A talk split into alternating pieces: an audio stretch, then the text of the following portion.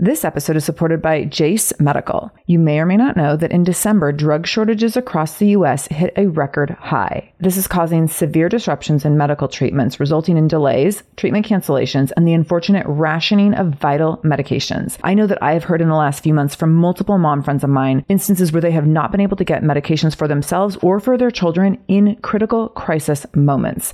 This is so, so scary. I know I've had friends with their kids having seasonal flu cold symptoms, struggling to breathe, and they're at urgent care and unable to get the antibiotics that they need because of these shortages.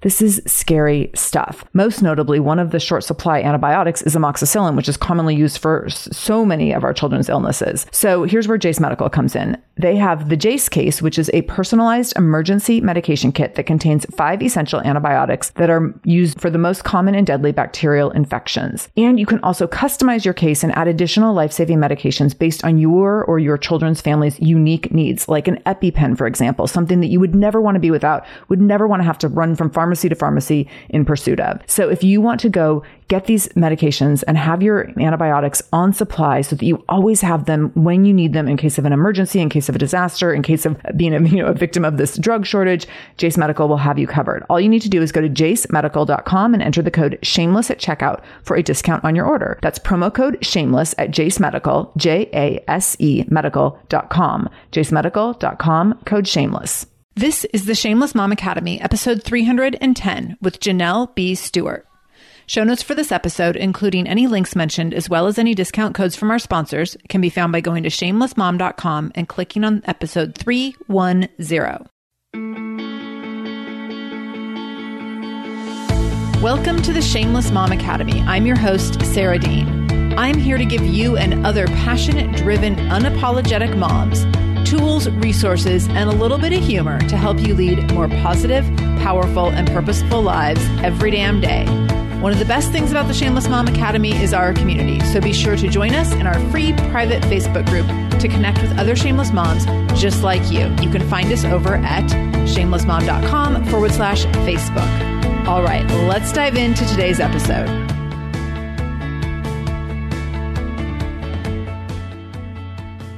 Mamas, before we get started, just a quick reminder that we are kicking off on Monday a seven day Be Seen challenge. So that comes up this Monday, February 18th, a seven day challenge for you to be seen more powerfully in your life. If you are looking to build confidence, strengthen your relationships, stand in your power, level up at work, and live more authentically as the beautiful badass you already are, this is for you. During this seven day challenge, you're going to receive daily inspirational emails that are going to teach you how to actually be more seen in your life. You're also going to have access to our daily Facebook Lives and our private Facebook group. You're going to learn new skills to be more confident and powerful every damn day. And you will be supported by and build beautiful relationships with other shameless moms. And lastly, there's going to be some prizes. So this is a totally free challenge. So you'd kind of be silly to not sign up for it. So I want as many mamas as possible. The last check, there was over 120 mamas all signed up, ready to go. I want you to sign up. I want you to spread the word so that you can be seen, so that your shameless mom friends can be seen. So what you're going to do is go to shamelessmom.com forward slash be seen. That's B E S E E N. So shamelessmom.com forward slash be seen and just enter your name and email and you're in. And you will start getting email information from me leading up to the challenge and then daily emails next week so that you know exactly what to do exactly how you can push yourself to be seen whether you're an introvert or an extrovert whether you're kind of like terrified and you're feeling like i might make you get naked on the internet. Don't worry i'm not going to do that. You know me i'm going to let you do this challenge in a way that works for you. So some of you are going to like want to make videos and scream things off the rooftops and put on a show and other people are going to be like i just want to like quietly be here and challenge myself in quiet ways. They're both fine. Whatever. I got you. So pop over to shamelessmom.com forward slash be seen to join us for this free seven day challenge. But make sure you do it now because we kick off on Monday, the 18th, and I can't wait to see you there.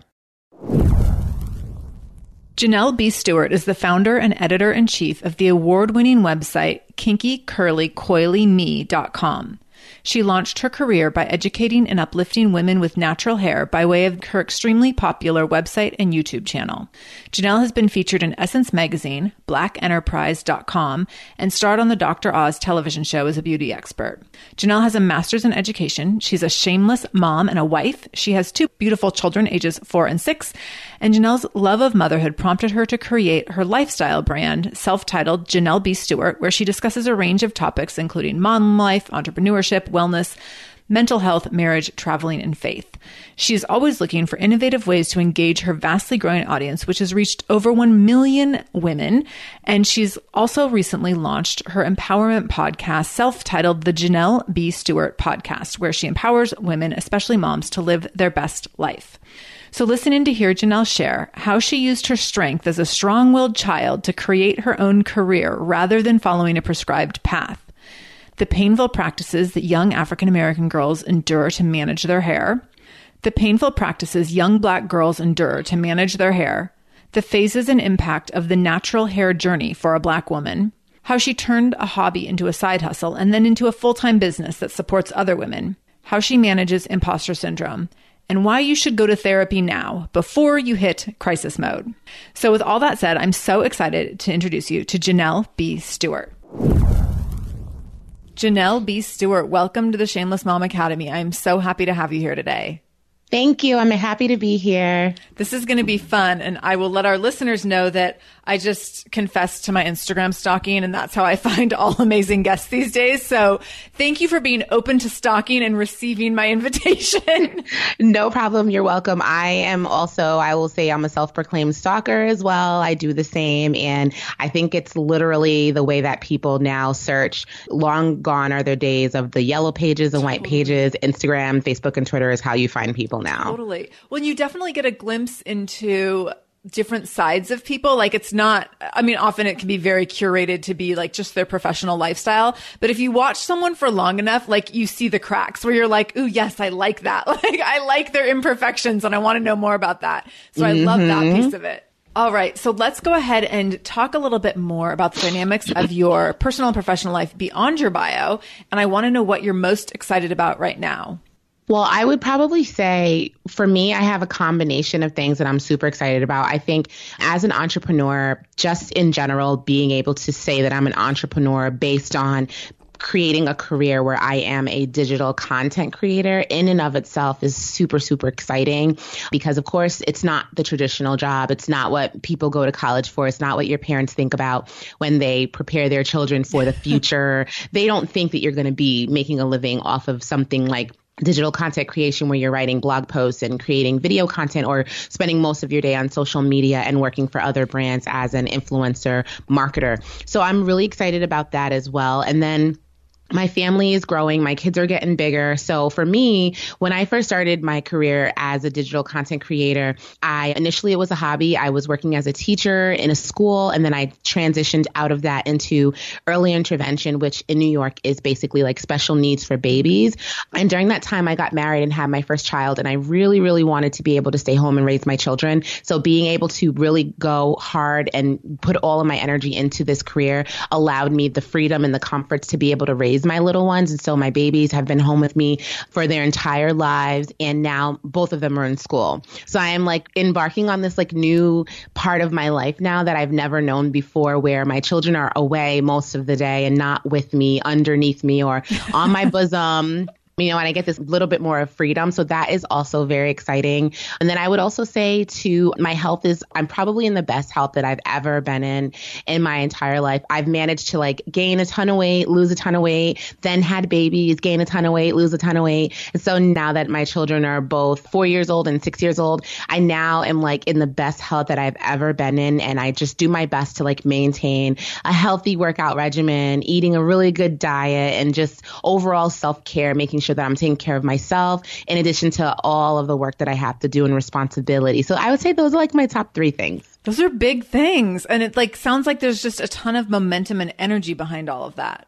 Oh, yes, for sure. I love it. That's so awesome. And I want to back up for just a minute because you pointed out that parents generally don't raise children to be entrepreneurial and to be like, oh, especially, you know, if, if you were raised or born, you know, 30 to 50 years ago. Like no one was like, yeah. I'm going to raise you to have a blog someday. Like that just right. wasn't a thing. and so I'm curious. I was raised in a family. My mom was a teacher for 42 years. My dad had a job with the state for 25 years. I'm curious what your parents like were you raised in a family where it was like you go and you pick one thing and that's the thing you do every single day of your professional career? Yeah, it definitely is. And my family background is pretty interesting. My mom and my dad, like most Americans, they were immigrants. My mom and mm-hmm. my dad came from West Africa in the late 70s, early 80s. And so for them, coming to America was like the American dream. You just want to come here, you want to become a citizen, get an education. And then, of course, when you have children, you want them to go to school and get a job that would be traditional, like really high paying, like a doctor or a lawyer or a nurse or whatever. And for my family, my father specifically, he wanted me to go into nursing because he felt like if you go into medicine or in the healthcare industry, you'll always have a job. There's always going to be a need for you, like no matter what country you're in, no matter what year it is, there's always going to be a need for nurses or doctors.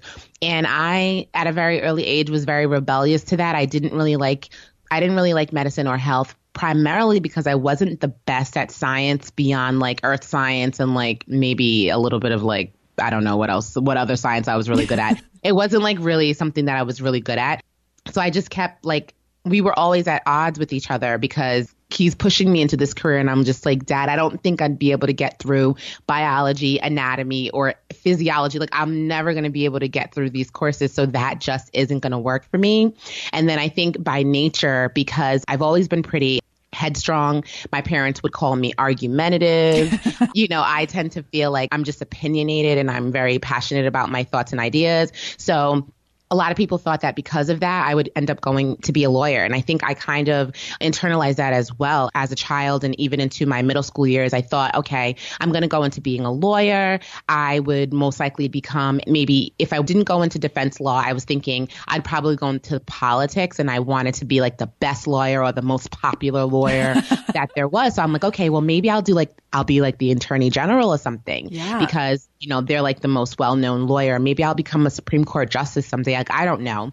And I actually planned on going to law school when I was in college. I took my LSAT.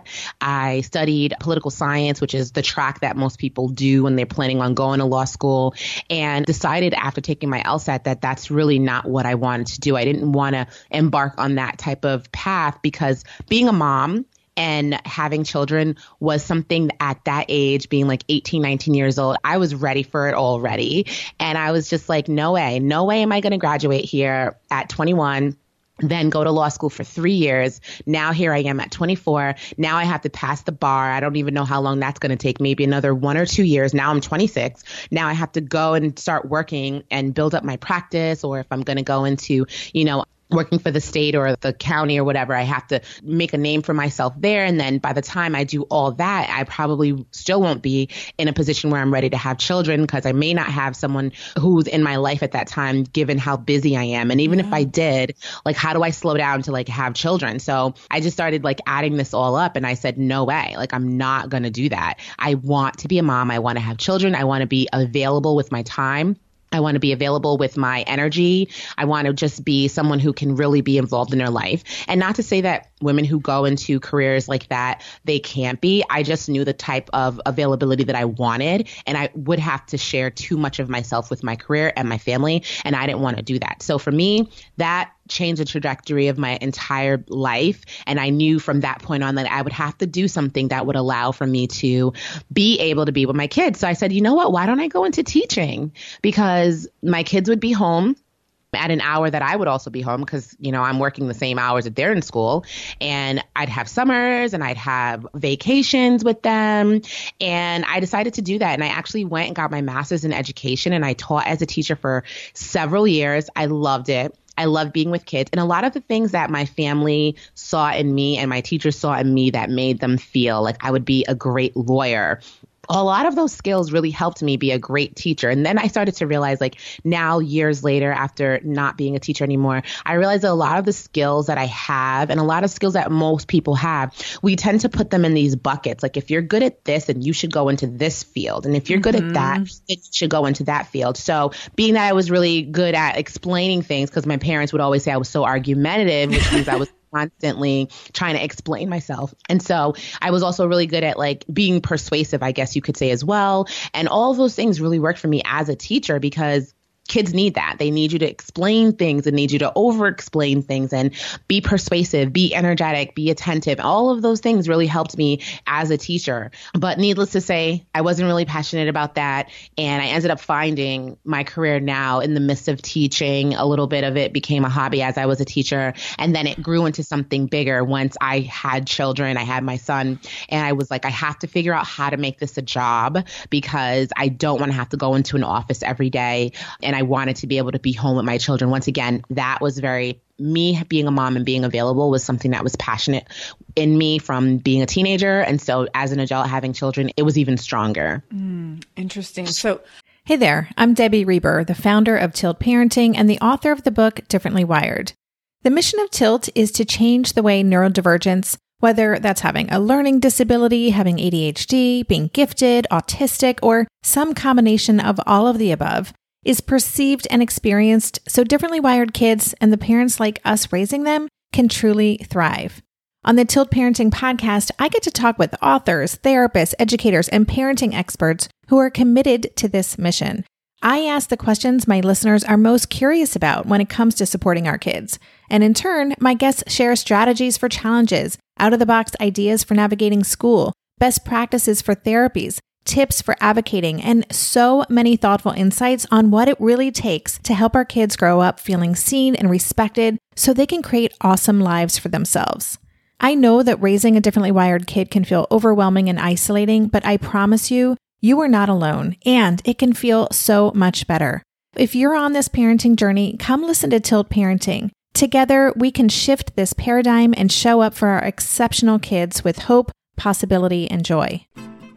I'm Margaret. And I'm Amy. And together we host the podcast, What Fresh Hell Laughing in the Face of Motherhood. Margaret, I would say you're sort of a where are my keys kind of mom. Correct. Sometimes a where are my kids kind of mom. well, you're Amy more of a we were supposed to leave 35 seconds ago, mom. I mean, touche. In each episode of What Fresh Hell, we come at a topic from our usually completely opposite perspectives. I bring the research. And I bring kind of the gimlet eye. Like, is that research really going to work, people? And almost 10 million downloads later, we're still laughing. We also talk to experts in the parenting field, plus parents with stories we can all learn from. We make each other laugh, we challenge each other's assumptions, and we have what we think is the best parenting community on the internet. Check out What Fresh Hell Laughing in the Face of Motherhood wherever you listen to podcasts. Let me back up. I think that previously, historically, there was this push. I had the exact same push from my mom that was like, find a job that will always be in demand. So nursing and teaching, yeah. those kinds of things for sure.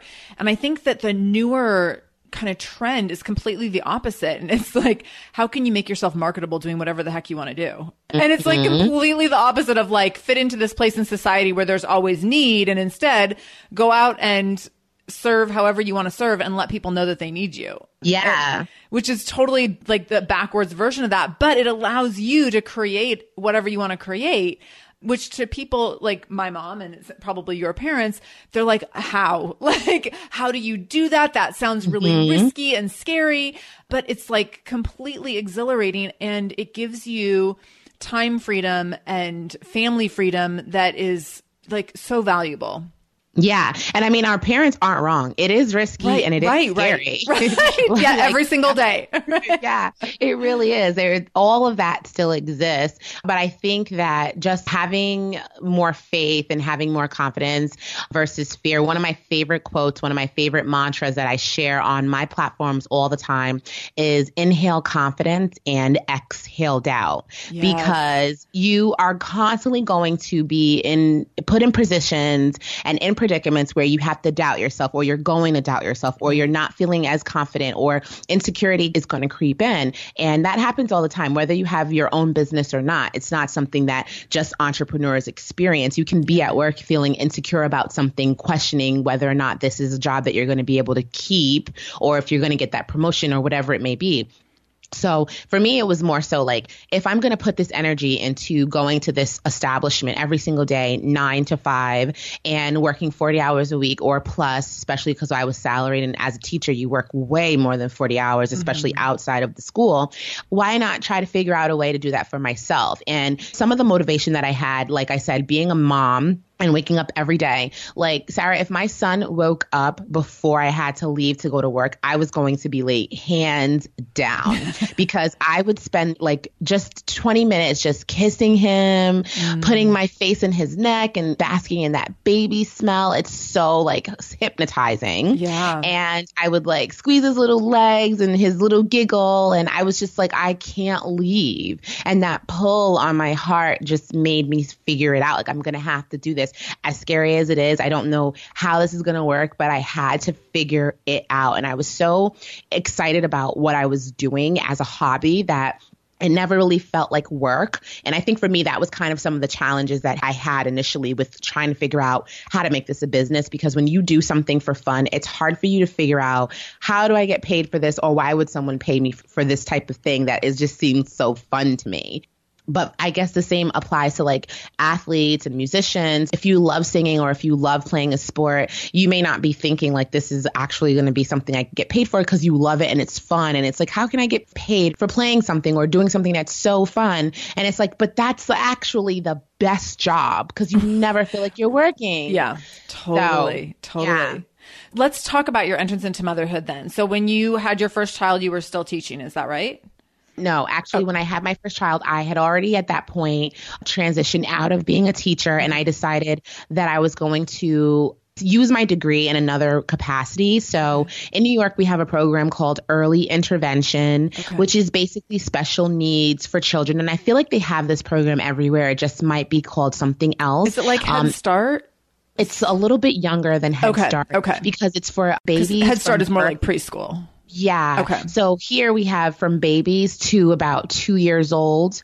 Okay. They're not in school. And obviously, because of that, they don't get like special education because they're not in school. They're not at learning age. Mm. So it's run through the Department of Health. And so if at a certain age, every child is supposed to reach certain milestones. And if your child is not reading that milestone, there is possibly a developmental delay there okay. because normal functioning children will all do this about the same thing within a certain amount of time, whether it be your child is one month old and they are not acknowledging you at all. Anytime you say something to them, it's like they don't understand as if you're speaking mm-hmm. a different language from what they know. Or let's say your child is two years old and they should have a few words or at least be able to express to you in their own way that they're in need of something and they're not doing that. And in many cases now, because different developmental delays and diagnoses like ADHD or children being on the autistic spectrum, you see more and more that because of those concerns with children, whatever the cause may be, they're not functioning at the appropriate level. And so a lot of states now, the Department of Health will offer services for free. Parents don't even realize that this exists, but if your child is supposed to be speaking and they're not even saying a few words and they're a certain age, they should be. And thus, if they're not, the state will give you free speech therapy. Or if your child should be able to grasp a pencil or put blocks on top of each other, just things that kids do in play. If they're not doing that at the appropriate age level, then the state can give you, after an evaluation, uh, physical therapy or occupational therapy. Or if your child has other difficult emotional issues, maybe they're like very violent or they harm themselves because kids do do this. It's very yeah. rare, but it happens they will offer you psychological therapy or something like that. And it all happens in a play environment. And sometimes children don't all look the same. Sometimes it's clear, all right, this child was born with a specific disability. You can see it in their legs, you can see it in their arms and or it's in their muscles. Clearly they need physical therapy. But then there's other children that look just like everyone else, but yet certain things they don't do the way that everyone else does. So they'll give you these services in order to help get your child ready for educational years when they're going to school. And of course, some children, they don't get the supports they need early on for whatever reason. Maybe parents don't know, they think they'll grow out of it. And then ultimately they end up needing these services in school. But unfortunately, when you don't catch it as early as maybe even like a few months if, if it's something that was noticeable, it's not always as easy to fix or to encourage the proper behavior. So that's where early intervention is. And for me, I decided, you know what, I'm not exactly loving working with this age group due to the administration side of it, but maybe I would like working with babies because it's a very different environment. And of course, I wanted to be a mom so bad. Like working with babies was like the perfect job anyway. Oh, totally. So, yeah, so I loved it. It was great. But during that time is when I had my first child. He was born in 2011, and I would go to work in the morning. After about three months, I had to go back to work. I was on bed rest for about six months, so it was like time for me to Six get back. to work. months on bed rest? Yeah, it was a Wow. lot. You say Yeah. that so casually, like just six I months. know. Oh my gosh. I wasn't like bored or anything because at the same time I had this hobby that I loved doing. So while I couldn't like go outside or whatever, I wasn't like bedridden. I know the words, you know, bed rest can sound like yeah, no, we do. I think in I think of bed. bedridden. I What wasn't Tell us about the hot. So you were able to like be mobile, like up and around. Yeah, Um, but my doctors wanted me to sit as often as possible, Okay. if not all day. Then, Okay. like, if you don't have to like go to the bathroom or like use take a shower, like Mm-hmm. try to be sitting as often as possible. And for a lot of women, cervical incompetency is a very common thing that Mm-hmm. most people don't even think about or know because it's not talked about a lot. And so in my case, I was having what they call cervical funneling. Mm. And for the people listening, obviously, probably most of them are moms here today. Yeah. So we know like our cervix is supposed to be completely closed and it shouldn't be dilating until it's time to have the baby. And unfortunately, for some people, you start to dilate a lot sooner. And cervical funneling is when you're dilating from the inside. So it kind of looks like a V or a U. Whereas traditionally, when you dilate, your entire cervix opens just like a canal.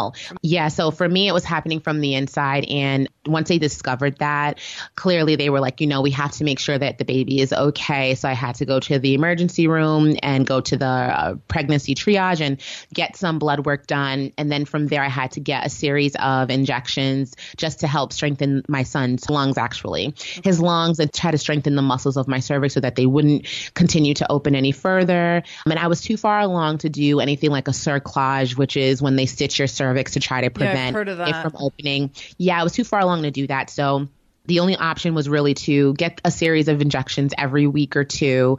So for me, I was going to the doctors every single week just to check my cervix and get a sonogram. Unlike most people who they go like just to find the heartbeat at like 11 weeks, and then go at 20 to determine the sex, and then they go a couple months later. I was there every single oh week. Oh. Every single week, yes. And then being on bed rest wasn't that bad because I honestly like it was like a vacation for me. You know, you get to go home and you get to like hang out. You didn't have to go to work.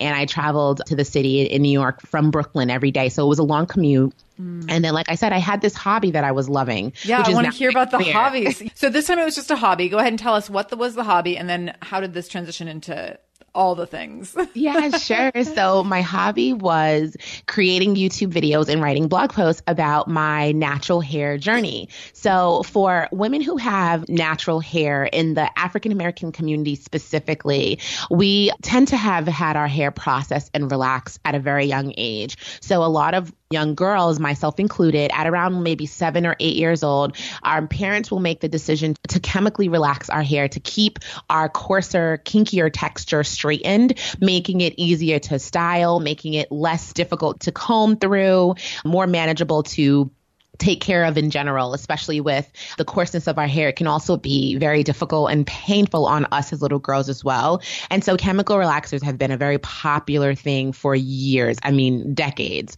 So I would say back when I started this as a hobby, it was in 2010.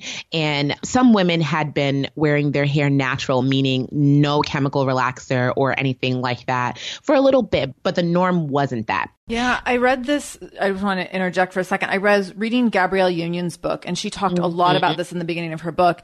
And I did not realize, like, that little girls, like, she would go to get her hair relaxed, and basically the mm-hmm. chemicals that are put on your head, and it just burns your head. Oh my God, yes. And she always thought, like, her thought being like very perfectionistic and wanting to have her hair be as straight as possible. She's like, I should just Yeah. always let the chemicals stay on there for as long as possible without Right. telling the person doing my hair that it's burning because Exactly. the more burn, the better, probably. And she, Yeah. It sounded awful. And she did this routine. I did not know that this was like a routine treatment. And it was very eye opening for Yes. me as like someone who just complains about blow drying my hair. And I was like, oh my gosh, this is like completely traumatic for this little kid to have to go through that. And it's like the event itself is traumatic, but also to feel like this is what you have to do, that this is part of what comes with having this kind of hair and this is what you just have to do for the rest of your life. And so I'm super curious. Like I'm very excited to hear your journey moving outside of that and what that's been like. So go ahead and dive into Yeah, that. no, I'm it's so exciting to hear that you know about that because unless like you are a black woman or maybe even a black man, it's usually something that most people don't know happens Right, because, right. you know, most other races don't have to straighten their hair in that way. Whereas, you know, some people who do have finer textures with curly hair, they can blow dry and they can flat iron and usually that's sufficient. But with African American hair, the texture is so much more coilier and coarser that that's not enough. And if you do do that, it's not always very long lasting result. And that's mm-hmm. also what the majority of the reason as well is that the results are not long lasting. So going through that experience of having a relaxer that burned because it was a chemical mm-hmm. and there have been documentaries created, one most popular by Chris Rock called Good Hair, where they've talked about how strong the chemical is. It can burn a soda can. Like the chemicals are Wow. so, so strong. Yes. And it would literally break down the chemical bonds in the hair, keeping it permanently straightened forever. Forever. And your new growth would come in as the weeks went on and your hair would begin to grow. And then you would do the process all over again. So for most people, it was every six to maybe 10 weeks that you would do this process. And like Gabrielle Union explained, it is very painful and you do feel your scalp burning. And when you're done and you go to wash it out, your scalp usually is burned and you can feel the soap and every scrub that the stylist or whoever's doing it, sometimes it'll be your mom or your aunt doing it at home. Every, every stroke of their fingers on your scalp, you feel it and it hurts so bad. It was very excruciating. And we would have a scalp burns on our head, but at the end of it, you'd have you know, straightened hair. And after a week or so, the pain would go away and you would be happy that your hair was straightened and it didn't hurt to do. So that process was something that for me, I had experienced from about seven years old until about 25. And I decided that I wasn't going to do it anymore after finding women on YouTube who were sharing their experiences of doing what we call the big chop. And the big chop is when you decide to cut out all of the chemical relaxed hair off of your head. So if you haven't had a relaxer for two months, you might only have about an inch of hair because hair grows about a half an inch on average every month. So you have about an inch of hair and you say, you know what, I'm not getting a relaxer anymore. And then you just cut the hair that is chemically relaxed. You leave the hair that is brand new from your scalp, which we call new growth. And you end up doing the big chop and your hair is very short like a little boy. And then once you do that, you begin what we call your natural hair journey. And now this journey is not only just of you having hair that's not chemically relaxed, but it also is a psychological journey, one that you have to start learning how to embrace the new you because society beauty standards tells us that the longer your hair is, the better, the straighter your hair is, the prettier. And now you're learning to say, well, this is not the norm. This is not what I see in magazines. This is not what I see on TV or in the movies. No one around me in my community even looks like this, even women of color. So now I have to step outside of myself and say, this is what I'm going to do. This is who I'm going to be and be an unapologetic about that and embrace that. And so for me, this happened back in 2010 and I was very, very excited about that experience and wanted to share it to everyone that I could because I was so excited about what I was learning. And I said, everyone needs to know this. And the educator in me wanted to help other women who also had textured hair feel like they could confidently become someone who didn't have that anymore and go natural. And so because I wanted to share it and I didn't have much people to talk to because no one in my community that I knew, friends, family, coworkers were also going on this new natural hair journey, I started to write about it online and I created my second blog. I had a blog before that where I would talk a little bit about personal things, teaching and family life and everything, but nothing to the magnitude with a specific niche like the blog that I created, which is called kinky curly coily me.com. And that was my first entrance into what we call the natural hair community because there is a large community of women who, from that time when I did it in 2010, fast forward now, eight years later, almost nine years later, there's a large community of women that have also made this same decision to no longer get chemical relaxers and now wear their hair natural. And so I also created a YouTube channel where I could not only just talk about my hair experiences, but I could, in a very visual way now, show other women like, this is what you do. You do this, you cut your hair off and you get this big chop. This is what you're going to look like. And how do you embrace that? This is what yeah. you can do this is how you're going to learn how to take care of it because now for most people in their 20s and a lot of women that I meet now did it in their 30s, 40s, 50s, 60s, 70s. I've met women doing it as late as that because everyone's been relaxing their hair their whole life. We're like, well, what do I do? Because I didn't have to do all of these different things as a part of my hair care maintenance before. For most people who got relaxers, honestly, we went to the salon every couple of months. That was a part of our upbringing, you know, and that's what our moms did with us. And that's what, for those people who already had daughters who were relaxed, that's what they were doing with their daughters. They were going to the salon getting their hair done. And every couple of weeks, you would go to the salon again and you would get a wash routine. She would do your hair for you. And then she would put you under rollers, under the dryer. And then you would go home and you would do that again every two weeks. So a lot of black women didn't even take care of their own hair in a common everyday type of way. Now that we have to do that, it's like, well, what do I do? How do I do it? What products do I even use? There weren't even products for women with our hair texture because the market didn't ask for that. If you have all of these women using relaxers, then there's no need for companies to make all of these products for moisture because we're not really interested in that. And Which and why would so I make disturbing? I know. It's like the whole marketing, the marketplace is like, we're just going to give you products so you can be more like white people. Like what? I know. That's but so I, wrong. I feel like even if a company came out and said, okay, here's a product for you to wear your own hair, I don't think it would have been well received because nobody was ready nobody for was it. doing it. Okay.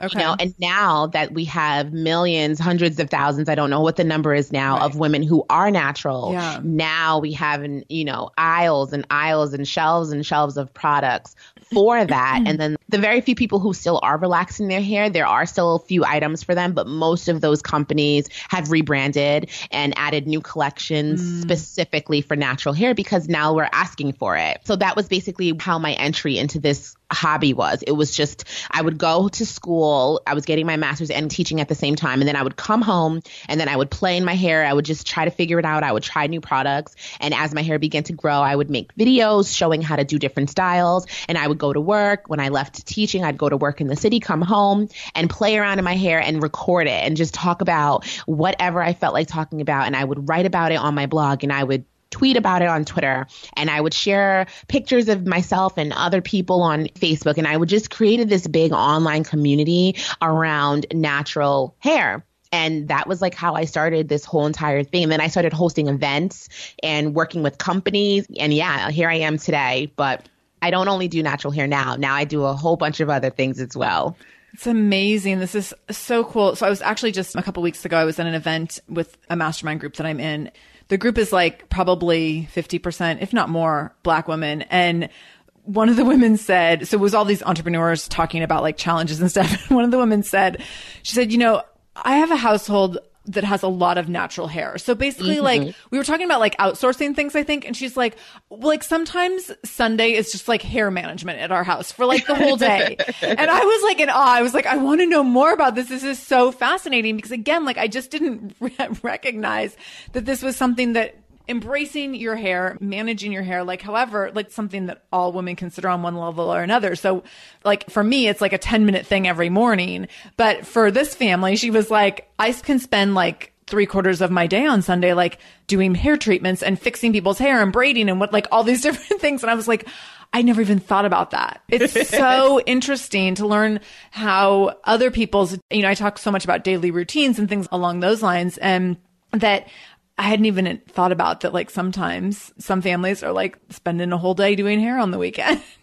Yes, it's so true. I actually just did a video with Amazon. They reached out to me and they wanted to me to promote their new textures and hues marketplace where you can get products for black hair. Nice. And you know, I didn't want to do the traditional video of just like this is how you use this product in the hair, these are the results. I really spoke with them and I said, "You know, I think what would be really nice is to talk about my experience as a mom having a household of people with hair yeah. that I have to take care of." And you know, I titled the video, I never thought I would have to do this as a mom. And I think most people probably expected something to be completely different than what yeah. I discussed. And I shared with it, I said, I have a household of four.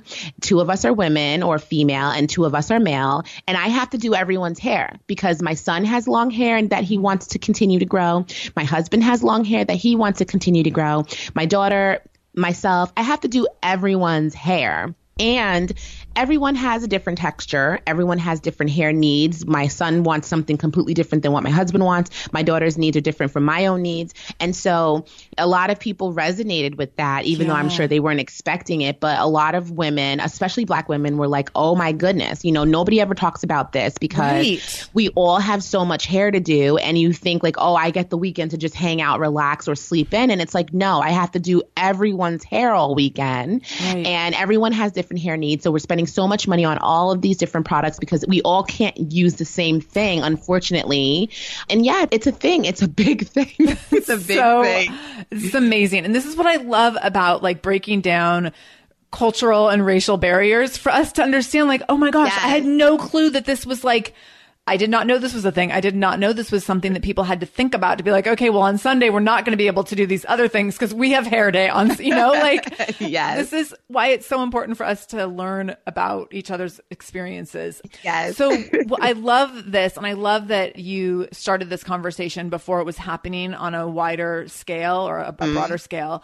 So now it's been, you said you started in 2010. It's been eight yeah. years. Mm-hmm. So what are you most proud of? I know that I don't know if you continue to call it a blog, but your site. Well, my, my main curly... website, it's no longer a blog, but I okay. do have another blog. Yeah. Okay. So kinkycurlycoily.me.com was an award winning yeah. site. What are yeah. you most proud of from, you know, the conversations that you started there and where that business took you and, and the space that it took up in the world? Oh, wow. Okay. So uh, a few things. I think for one, because I never intended to make a career out of it, like it was just like, this is fun and I want to help people because I'm learning so much. Let me help everyone else out there learn how to do this thing. The fact that I became an entrepreneur, like that was not my goal. Like we talked about earlier, there was nothing in my family history or just even in the way we thought about things that would make me feel like I would be an entrepreneur. I'm the first person in my entire family of decades upon decades of people to be an entrepreneur never imagined that this would be the case. I think that that's great. I think for a lot of people, myself included, I didn't realize the income potential. Um, and I don't talk about this a lot, but now that I'm getting into a place where I'm creating online courses and online schools to support people who are interested in digital content creation, because I'm so passionate about this. And I feel like it is definitely an opportunity in a career that anyone, anyone, whatever your interest can do.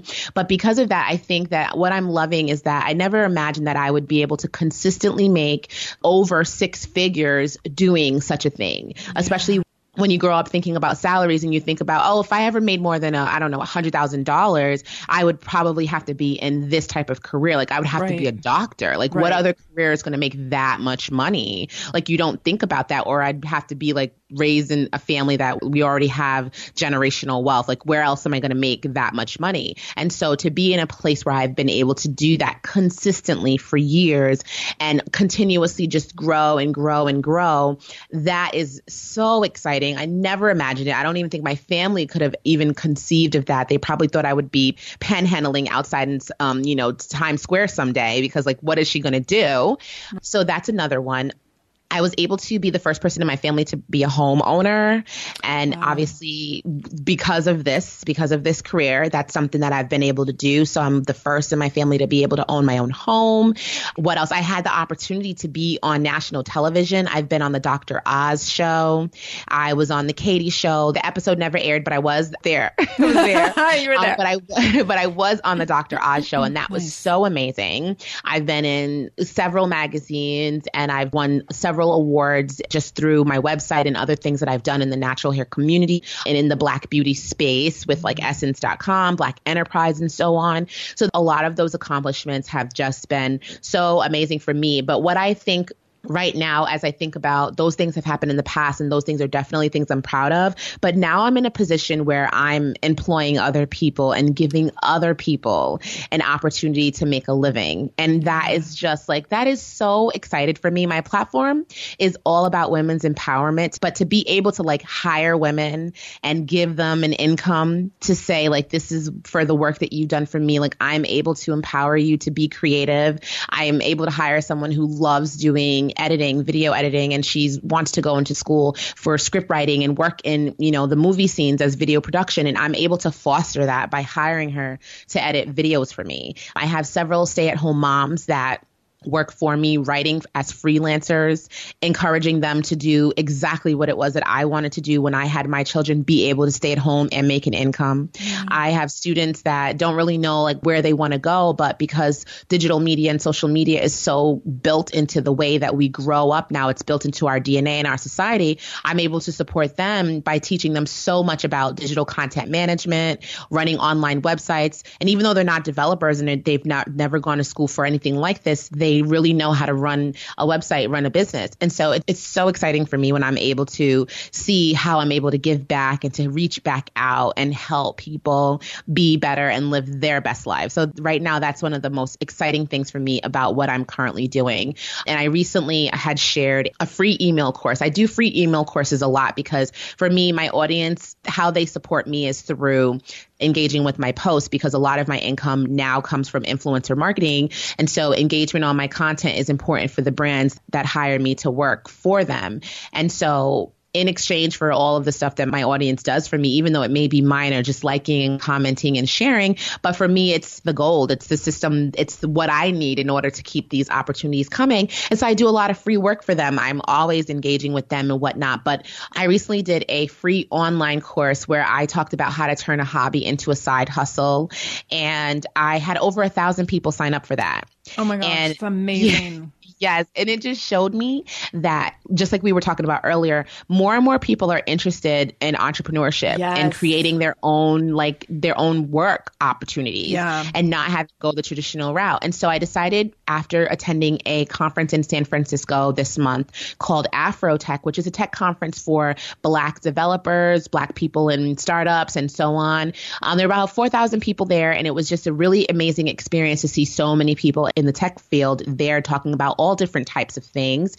But I decided I was going to create an entrepreneurial school in the online sense, where my goal is to have a digital content creation school where I'm going to create courses and classes for people who want to learn how to create a blog, how to create a YouTube channel, how to create a podcast, how to create events and host and, and so on. And then obviously after we talk about how to create these platforms how do you grow them? How do you scale them? How do you monetize them? And if you're interested in influencer marketing or if you're interested in working with brands whether it be an ambassadorship or working with them as a part of their marketing strategy how do you do that? And what do you need to do to set yourself up for that so that you can work from home? And as long as you have your computer you can work from anywhere. And you can also have the freedom to be your own boss with unlimited income potential because we already know what our salaries are when we work for a regular job. This is what right. it is, and you may get a raise in a couple of years, but we know what it is. And when you're doing what you're doing and what you love, the income is limitless, especially if you work hard and you create new opportunities for yourself. So, that's like my new thing right now. And I'm so excited about being able to do that for my audience because they really, really want it. Yeah, that's so awesome. And I love the idea of helping women turn hobbies into side hustles because yeah. I think there's so many women, and this has been a really striking thing to me in the last six months in my community. How many women do have something where they're like, I kind of like talking about this one thing, but like, I don't know where to take it from here to turn it into something that could be monetized. And I think that's such a powerful conversation. And I love seeing the shift that we don't have to be limited by our full time income or that like our current full time thing doesn't always have to be our full time thing. Like, I think that I'm just seeing so many people open their eyes up to other possibilities. And I think a lot of that comes from motherhood and wanting to reprioritize how we spend our time in many cases. Mm. But I love that you're helping people do that. I think it's so great. I have a question around mindset and imposter syndrome and self doubt. I know you don't frame yourself as being an expert and you probably wake up many mornings and think like how did i get here and where am i going so i think that is what every entrepreneur comes up many mornings but i'm curious how you keep your mindset in check so that you aren't overwhelmed by imposter syndrome or feelings of self-doubt or like who am i to be doing all this yeah, that is a great question. And, you know, it is definitely something, like you said, I think a lot of entrepreneurs experience. And I think it's even more challenging, or I feel for me, I can speak for myself personally. Sometimes it's hard to calculate and add up all of the things that I've done to get me here because I'm so in the moment all the mm-hmm. time. Yeah. And when you're so in the moment all the time, like you can only see right now and you forget, like, okay, Jenell, there's eight years of history here. So of course you've done a lot of work, but sometimes when someone will say to me, like this literally just happened, someone said to me, I saw you eating a pomegranate in one of your Instagram stories. And I wasn't even talking about pomegranate. I was just eating it and talking about something so unrelated. And they were like, and I've been eating pomegranates every single day. Thank you so much. Oh and gosh. I look at my and I look at my husband and I say, I don't understand why I'm as influential as I am to some people because I don't understand like why would you see me eating a pomegranate? And now you decided to go and start eating one every day because I did it in a video so random. Like I don't get it. Like why am I so influential? And then he'll talk with me about it. And then I'm like okay yeah that's right. But I still have those moments where it's like why? Like what am I doing that is so special you know and whatnot? So I definitely still have that so much so much Hey, are you a parent of a teenager? Are you feeling overwhelmed about how to be what they need while also holding limits and boundaries that keep them safe? Are you tired of conversations that negate how messy this season of parenting is? Well, I've got you. My name is Casey O'Roarty. I am a positive discipline trainer, parent coach, and the host of the Joyful Courage podcast. Every week, I come to you with an interview digging into tough topics with experts I trust and solo shows that go deep into the personal growth and mindset needed to raise teens in a way that grows them into confident, capable young people. I am not afraid of getting real about the intersection of conscious parenting and the teen years, while also bringing in vulnerability, humor, and lightness. I'm walking the path with you and honored to serve. Listen to Joyful Courage on Apple Podcasts, Spotify, or wherever you consume podcasts. Lynn, this time of year, parenting can be such a flusterclux. You've come to the right place. I'm Lynn Lyons, and I've been treating anxious families for over 30 years. I'm Lynn's sister in law and co host Robin Hudson. Join us for Flusterclux, a podcast for parents who worry. Wait, that's everybody. Yeah, these last few years have felt like one long anxiety attack for so many. Why do you think parents are always surprised that a podcast about anxiety relates to them, even if no one in their house has an anxiety disorder? Well, worry is human. Everyone does it, and anxiety shows up when we face uncertainty. All the parenting tips you've taught me have been essential. I love to break it down into skills we need to manage worry in our families. We've covered so many topics depression, burnout, meltdowns, perfectionism. Don't forget scary mothers in law. Right, but of course, that's not my mother in law. Because that's my mother. And a listener. As a psychotherapist, I like to teach parents and kids how to respond to everyday moments in healthy ways. Managing anxiety really can be taught. It really can. And I'll even tell you what to say. We talk about serious stuff, but without being too serious. Anxiety wants everything serious. Anxiety doesn't stand a chance when we're laughing, even about the tough stuff. I'll get an email from a brand. Like I've worked with a lot of big, big, big corporate brands in the past three years. And recently, a lot of that work, it just comes in my email box. I don't really have to go out pitching myself and looking for work in the way that I have had in the past. Which and is so amazing. Get, it's an oh amazing oh place to be. Oh my God. yes, God is. You put so in the good. hard work. I mean, that's like, let's be really clear. That doesn't just happen. That happens no. because you, from a very young age, noticed that you were a strong willed person who could make things happen. And that's why it happened. But yes Yes. Thank you, Sarah. Thank you. Thank you. I needed to hear that because once again, I'm like, oh my God, I'm doing it right now, having imposter syndrome as we talk about it. but here we are. I'm like, I'm like, OMG. And it's almost like, well, why do they want to work with me? And it's always so humbling. But at the same time, yes, I experience it. So I think for me, some of the things that I try to do is I try to remember that the connection that I have with my audience is what has really helped to build the trust that they have in me because I'm always so honest and I'm authentic about everything I do. I'm genuine and I come from a place of giving. Like I always want to give, I always want to help.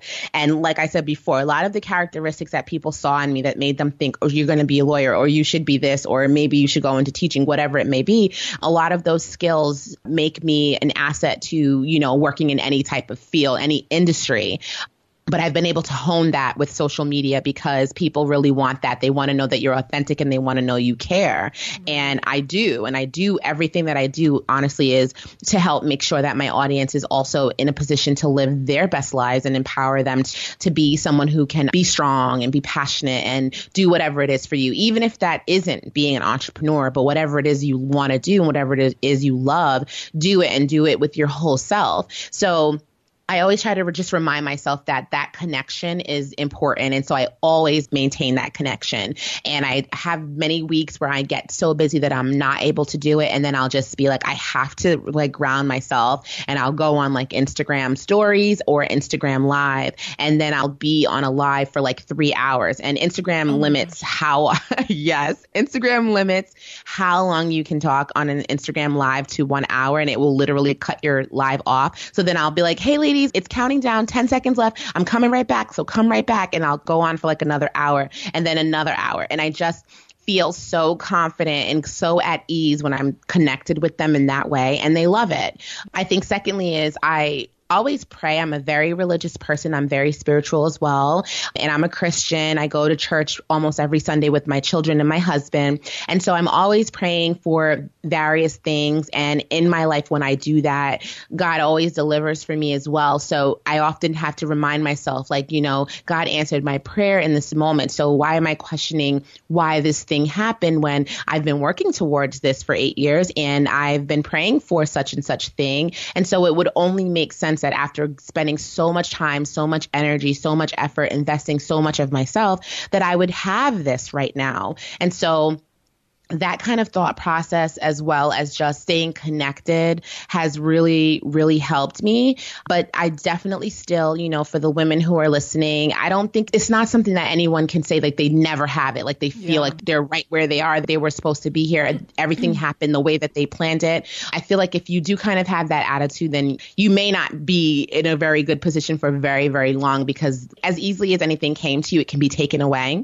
so i feel like there is a good value in being humble humble and understanding that, you know, you're not always going to be the greatest and best at everything, but recognizing that you've put in the work and you've done what you're supposed to do. And sometimes it can feel like it's accidental, but everything that's happened in your past kind of sets you up for where you are today. And everything you're doing now will set you up for where you'll be tomorrow. And just recognizing that and believing in this is how it was supposed to be has helped me as well. Oh, that's so awesome. I love it. So, final question In what ways are you a shameless mom? Ooh, that's a good question. well, shameless, I would say for me, I recently started going to therapy. And, um, oh, Sarah, listen. So good. so good like other people who may think, I know even myself, when I thought about therapy and what that meant and what you went for therapy for, I always felt like it had to be some really, really crazy situation in your life where you've been harmed in some way or something's going on and you're like a danger to yourself or whatever. But ladies, moms listening out there, I went to therapy because being a mom is hard. Mm-hmm. Like that is why I went to therapy because I was having, I call her momster, and I know you moms know exactly who she is. She's that person that comes out when you are at your wits' end and you no longer can speak at an even tone and you're screaming. you feel like your blood vessels are about to burst. You're like five seconds away from having a stroke. Everyone in the household is looking at you like, what is going on? Like, why are you crazy right now? This like, was me like three times before school this morning. Yes, and you know what? And, and Sarah, that's when it happened for me. It was before school every single day. Every single day it was before school. I was going crazy. It was specifically my son. Oh, boys, I love the boys, but these boys and their level of uh, everything motivation, quickness, efficiency, everything. My son was driving me crazy in the morning. And so I found myself turning into momster every single morning, walking out of the house feeling so emotionally exhausted because I was exerting so much energy just trying to get him in line and get him out the door and get him to just do what we're supposed to do. And, you know, how come you don't have this down yet? We've been doing the same thing every morning for a year. Like, what is happening? And so, um, after so much of that, maybe months of that, and in fact, months of that, I started to feel like I don't know how I'm going to be able to get my son to be different about this morning routine and to just be more responsible, more independent. But I do know that I cannot keep acting like this. And I know that I cannot control anyone else. I can control myself. I can control the way I respond to him, or at least I should be able to control the way I respond to him. I should be able to control my reaction to everything that's happening. I should not have to go crazy every single morning. Why is this happening? And when I started to try, like I was praying on it, I was trying to read different things to see how I could help better manage my temper, better manage my impatience. I just felt like at a certain point, every time I would try again, the next day I'd wake up, pray, meditate, and say, God, please give me patience. Let me get through this morning. I would wake up and it would be the same thing after like maybe 15 minutes of trying to be calm. And so, I said, no, I need something more. I need more help because I cannot keep doing this. I know that I'm not going to be able to do like get through the rest of my life like this. So I need help. And I talked to my family, I talked to my husband, I talked to my mom, I talked to my best friend, and everyone around me felt like my desire to like seek counseling was a bit extreme. And like why would you go to counseling for that? Like everyone has a child or whatever, children that gets them to that point. And that's not a reason to go to counseling, Jenell. Like there's so many other things that you could be doing with, you know, or reasons why you should be going to counseling, not that. And I didn't care. I like I was shameless about it. I was like, listen, this is what I'm doing because the way that I feel inside, I don't care how much you talk to me about what I should try, about what I should do. It doesn't matter so I started to go to counseling, and counseling has been such a good thing for me in helping me to recognize that even though I have a son that I can now with confidence say he's lazy, and I have a son, my counselor told me just own it. Like mm-hmm. everyone's not going to be as, you know, efficient as you or as excited about everything and as energetic as you, and your son is lazy. You have to just accept it. He's lazy. Now, what do you do about that? Like, do you scream every day because he's lazy, or do we learn? Learn how to work around that. You know, I have to accept that. I have to accept that he tends to be a lot more emotional than I am and things that I feel like are very small and don't require this dramatic expression like a big old cry and a big outburst. I feel like those things are not necessary and he might. So learning to just work on me. How do I want to be? What kind of mom am I looking to be? And how do I do that? If I say I want to be loving, patient, kind, compassionate, caring, understanding, is the action that I'm taking in this moment demonstrating any of that? No, it's not. And if it's not, then what would have to happen to do it? Because I can only control who I am. I can only control how I interact with my children. And at the end of the day, I don't want my children to say that my mom was crazy. All she did was yell and scream. And then when I hear it, I'm like, but what about everything else? You know, we gave you a great house. You got to do all these different activities. You got to travel. You got to do all that stuff. But all they mm-hmm. remember is my mom was batshit crazy and she screamed and yelled all the time. Right. And so I don't want that. I didn't want that. So I started going to therapy and I shamelessly talked about this online. I shared many therapy updates with my audience. And every single time I shared something, even from the beginning, that I'm going to do this and this is why, and all of the different things that I was learning, every time I shared something, hundreds and hundreds of comments from other moms saying to me, I go through the same thing. I never thought that I should go to therapy, but based on what you're saying, Jenell, this might be good for me too. Yeah. And um, moms even saying after hearing me talk about going to therapy and what I've been learning saying I started going to therapy because of you and I'm so happy that I did. People sharing how they were initially embarrassed about the idea because of whatever the societal pressures and the stigma around people who go to therapy. What does that mean about you as a person because you're going to get help for something that people have been doing for millions of years. Like you're not the first person to have kids. Why is it so hard for you? Totally. You know, totally. Like people did people did this with no resources. Like right. this is crazy. So yeah, I think that for me that's something that I'm shameless about. I tell people to go. And if you feel like you need to go and you need someone to just hear you talk about it and just give you a second objective opinion, it's helpful. And if you have insurance, honey, go because it's free. You might have a copay, but it's free. And if you don't have insurance, I've heard from other people who don't have insurance that they have gone places and when you don't have insurance, the fee is actually a lot less. Some practitioners will work on a sliding scale as well. So there's definitely options. Definitely mm-hmm. options. This has been so great, so fantastic. And I love, the, I love ending this with a plug for therapy because I think it's so valuable. And I really appreciate and acknowledge that it is not something that you need to wait for a crisis for. So I I'm so grateful that you brought that up. And I think that's such a great way to demonstrate shamelessness every day. So I love that. I want to know where people can find you and follow you. So I'll put links to everything in the show notes, but if you want to just give a shout out to like the top one or two places where people can connect with you, that would be awesome. Oh, yeah. So if you're looking to find me on all social media platforms, it's my full name, Jenell B. Stewart. You can go to my website, jenellbstewart.com, and you can get all the links. But anywhere you are, that's my name there. You can find me there. And then if you're interested in my natural hair and beauty content, you can go to kinkycurlycoilyme.com. I know it's a bit of a tongue twister. But from there, you can find my social links. They're different names on different platforms. So it's easier to find everything there, especially if you're looking for that kind of information. Okay. And then if you're interested in wellness topics, you can find me on Healthy Jenell on Twitter, on Instagram, and on Facebook.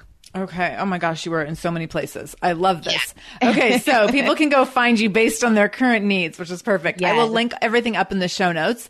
I definitely want people to connect with you and check out what you're doing and learn from what you're doing because I think you're doing things brilliantly. And I love how you are inspired to take action and also how you're inspired to support other moms and women along the way, which I think is so, so cool. Especially your motivation to now like be able to hire other moms and women into your business and give them that same pride that you have in what you're doing. So thank you. Thank you for being here and showing up as a shameless mom.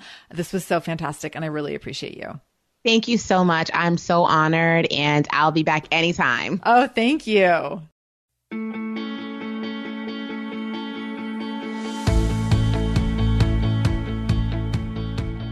Thank you so much for joining me in the Shameless Mom Academy today.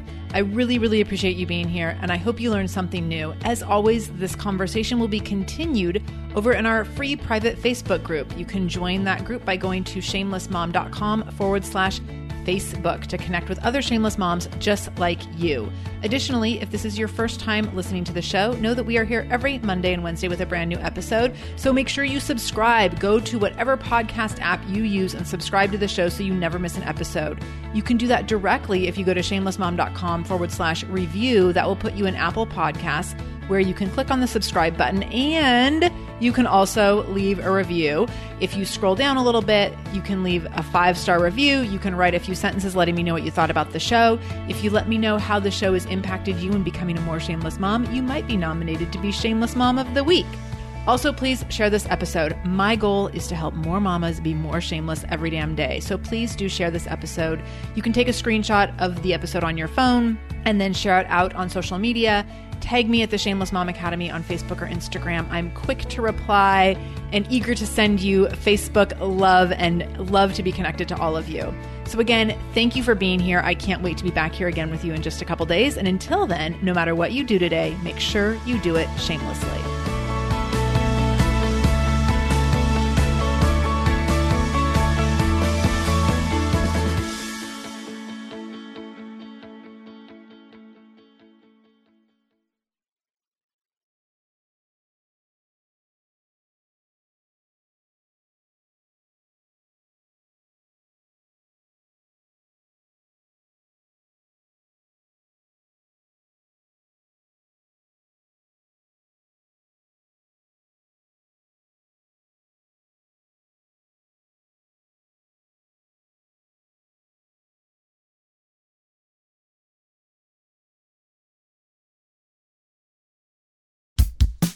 Oh, hey, everybody. It's us, Blair and Molly, your old pals from Toddler Purgatory. Two moms who are also actors, who are also creative beings, who sometimes feel stuck. And this is our new podcast, Unsticking It with Blair and Molly. What happens when your creative spark just seems to disappear? Gone. Poof. Bye. See ya. What happens when life gets in the way of your creativity instead of nourishing it? That's what happened to Molly and me. We felt like the thing that drove us creatively stopped working and impending doom had in fact impended. Totally. So we decided to do something about it. And that was steal ideas about getting unstuck from the most creative people we can find. We talk to guests about how to break through the mucky, gluey, sticky wall that can get between you and your creativity. We hear about their journeys, their successes, their challenges, and even their bougie coffee shop orders. Mm-hmm. And we're not just talking Bob Ross type paint on paper artists here, though we talk to them too. We're talking to actors, creative directors, dancers, and people who are working hard to be their best creative selves in a world that can sometimes feel real uncreative. We all have something to teach each other, so let's steal their ideas together. Join us, won't you, as we deep dive into how to unstick ourselves from the life gunk that can get in the way of our creative freedom. Pandemics, school calendars, world events, lack of sleep. Oh, get out of their life gunk. And let's get back to your best creative self. Subscribe to Unsticking It with Blair Molly. You're not going to want to miss an episode. Unsticking It with Blair and Molly, because sometimes life sucks. Unsticking